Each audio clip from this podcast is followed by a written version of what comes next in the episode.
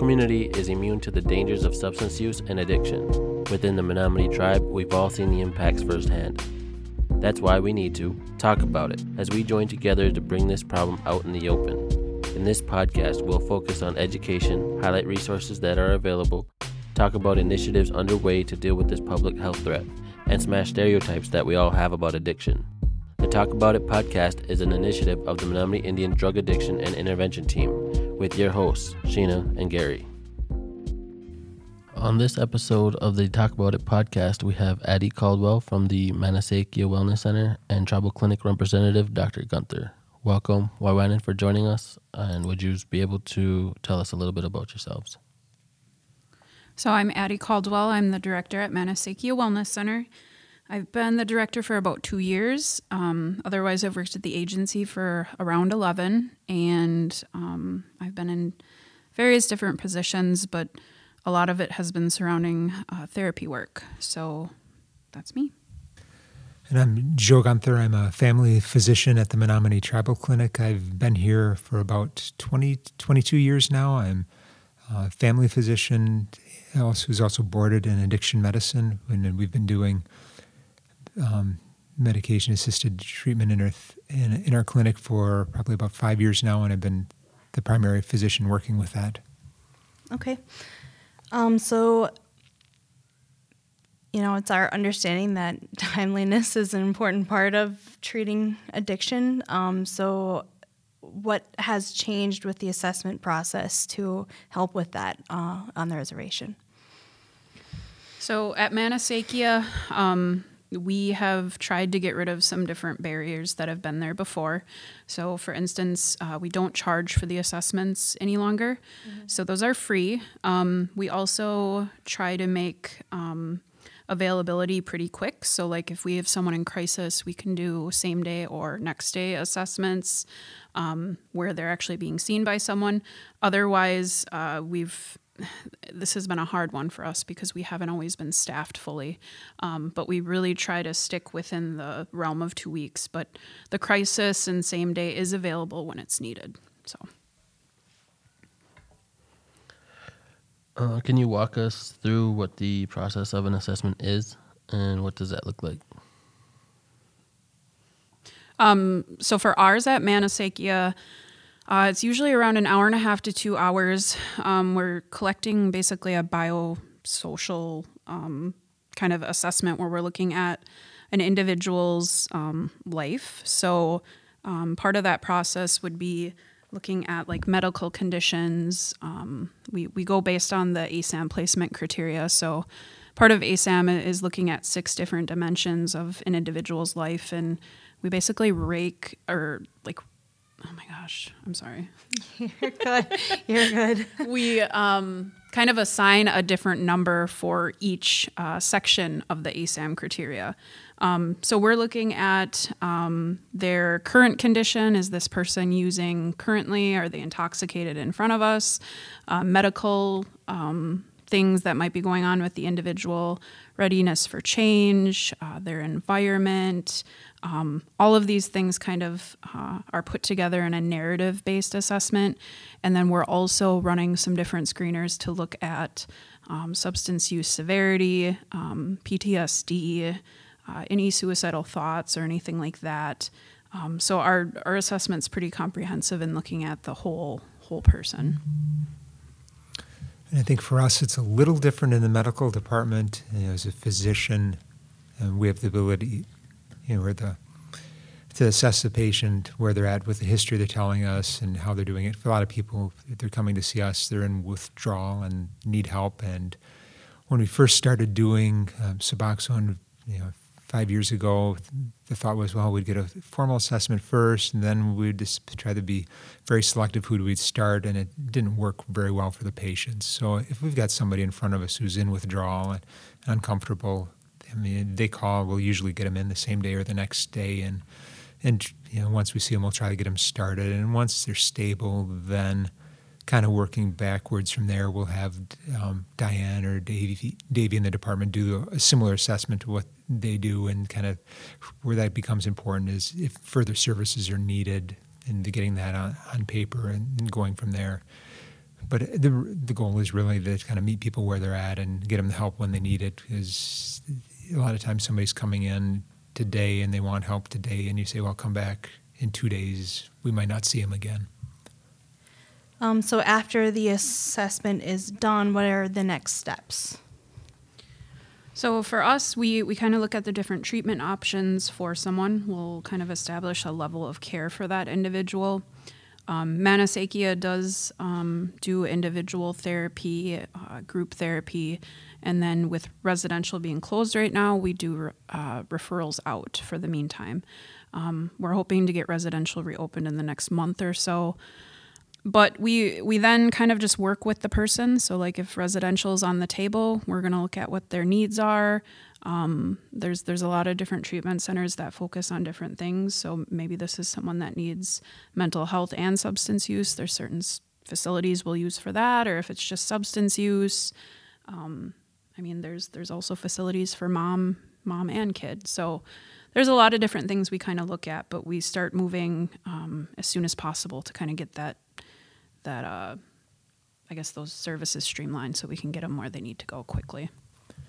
Yeah, and for us, it's you know we get people started in the meds usually like had somebody yesterday, somebody today. We get started. Um, we get them the initial doses to try to get them more comfortable, and some medicines to help them overnight, and see them back the next day and adjust as we need it. And then really it comes into as we go forward over the next uh, week or two weeks, trying to sort out you know where they're at, how they're doing and what other service they're going to need. I mean, some people will do very well just with medicine, but in just brief counseling in the clinic, a lot of people are going to need more help, and that's where trying to get them involved with Maehnowesekiyah and, and, and sometimes it really is helpful getting the process. We've got most of the assessment done where they can hopefully get in get in there in a more expedited fashion, or if somebody wants to go through the county, or or if they're really struggling with depression, anxiety, getting in there in behavioral health in our clinic, but trying to make it work. I mean, it's still a shortage. There's we need more therapists, more counselors in the community than we have, but we try to do the best with what we have. Um, there's a new program being launched, um, recovery coaching. Can you tell us more about that? Yeah, so our recovery coaching program, which is um, MidCap, I uh, I didn't look that one up, so I, it, it, does have to do with Menominee Indian Tribes um, Community Addiction Assistance Program, I believe. Um, but that program is essentially a, a decent sized group of recovery coaches who will be available 24 7. Um, there's two kind of um, prongs to that service. So the first one is a 24 7 hotline availability, and then the second one is like response. So that hotline would be utilized by EMTs, um, law enforcement, whoever. Um, and it would just be to make a referral like i have so and so who really is wanting to look at treatment options. Could you send someone? Um, so then those people that are able to respond to like that crisis kind of uh, role will go out there to kind of um, figure out what the person needs and what they can help them with um, so the goal is to have that recovery coach walk with them throughout their journey um, into sobriety uh, and beyond. So that program, we're hoping in the next couple weeks to actually get launched off the ground, um, and we're hoping it can kind of fill in some of those gaps when it comes to there not being like potentially enough support available at all times of the night or day, whatever. Um, this would be kind of what we would I think depend on as a community to help with the addiction that's needed in those those difficult times. So, yeah, I think that's going to be a huge asset because we get people who have a good support network at home, and those people tend to do have more success. And there's some people out there that are working hard, trying, but they're in a situation where they don't have a lot of sober friends or family members, and having somebody like this that can walk through them is is really important and trying to help them figure out how to get to the appointments and making sure they're staying on track and having somebody to check in with. Um, we're hoping to have somebody in the clinic as well through a, um, a, the AmeriCorps program where they'd be here on a limited basis, but it's we're keeping our fingers crossed that that's going to work out where we'd get the, the, that person placed here starting in September as well. But it is just getting more help for people in trying to meet them where they're at at any given time because there's some people that if you have somebody that can be with them right at that crucial moment may make the difference between them going back to using or staying on track or just sometimes just getting to appointments so they don't get pulled back into it again. Mm-hmm. Okay, I don't know what they meant by this question, but maybe you guys know. Um, if someone can't get help right away, what are the resources that are available? Um, so this I think is another uh, way that MICCAP will help. Mm-hmm. So like I said, those recovery coaches would be available 24 7. So, whenever, you know, someone is struggling, these individuals can meet them, they can talk to them on the phone, text them, whatever the person would like to do. Um, along with that, we have the hotline. So, the hotline will be available to not only the person that's struggling, but also maybe family. Um, so, it, it's people that are on the line that are willing to listen, um, provide maybe some guidance, or just connect with resources. Um, I think within the community, we also have a couple different programs that are available. Um, like if we're struggling to connect someone. Um, so we do have 24 7 phones at like Maehnowesekiyah, for instance, so that someone could call. Um, doesn't mean that the person that's going to answer is going to be able to, you know, I guess be the person that's going to be able to answer a question. However, we do have people that like they'll reach out to and then they return the call. Um, Otherwise, I know we have our crisis response program with family services. They're available as well.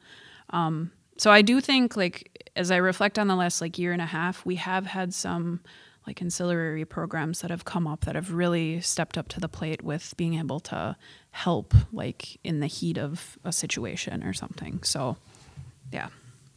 And from the medical standpoint, and we've been working with the ER physicians in Shawano that if there's somebody that's in withdrawal from opioids or alcohol that they can get them started on treatment if they think they're reasonable to get them as a, the first couple of days of medicine as an outpatient then we'll get them in.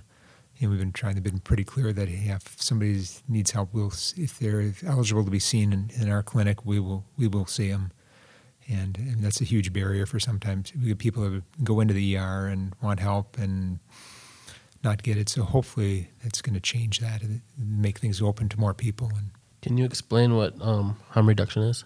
Yeah, harm reduction is the thought. You know, in a perfect world, we'd get everybody to quit and not need anything more than just behavioral health services. But the world we live in, it's just not going to happen.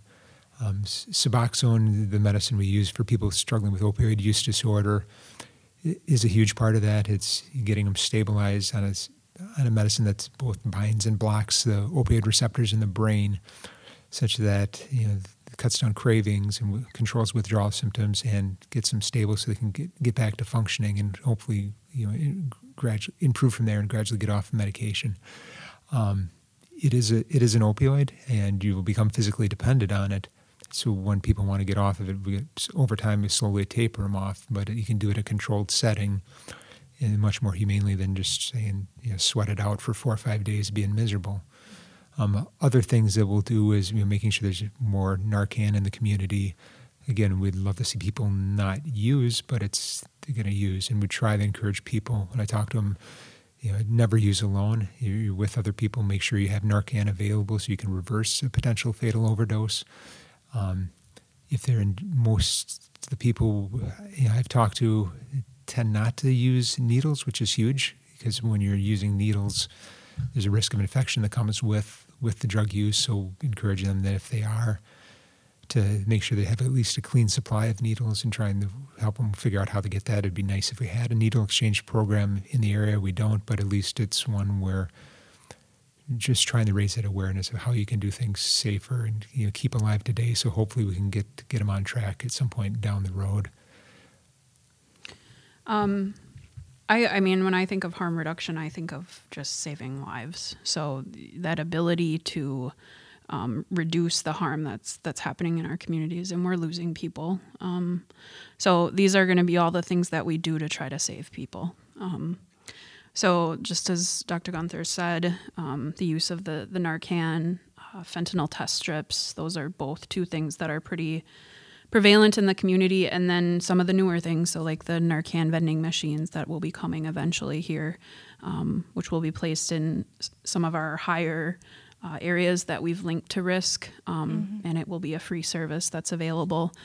We're also looking at potentially, um, I wouldn't say quite a needle exchange program, but being able to give out um, supplies for IV users. Um, that is something new that we're using our opioid abatement money for, and I'm hoping to kind of get that moving in the next couple weeks here. So, Wow. And you could go to this extreme end of it that they will do in some of the European countries and in Canada where they do have safe use sites. And that's something politically, I have no idea how, I suspect it wouldn't be very,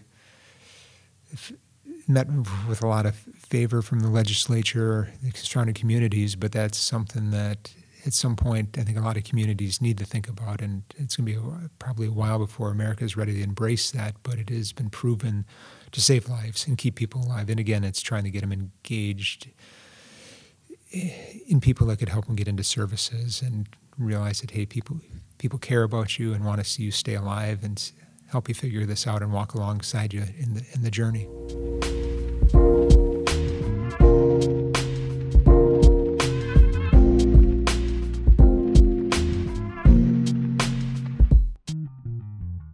Thank you for listening to the Talk About It podcast. For more information on addiction or substance use, as well as recovery resources, please contact the Maehnowesekiyah Wellness Center at 715 799 3835, the Menominee Tribal Clinic at 715 799 3361, or the Menominee County Human Services at 715 799 3861.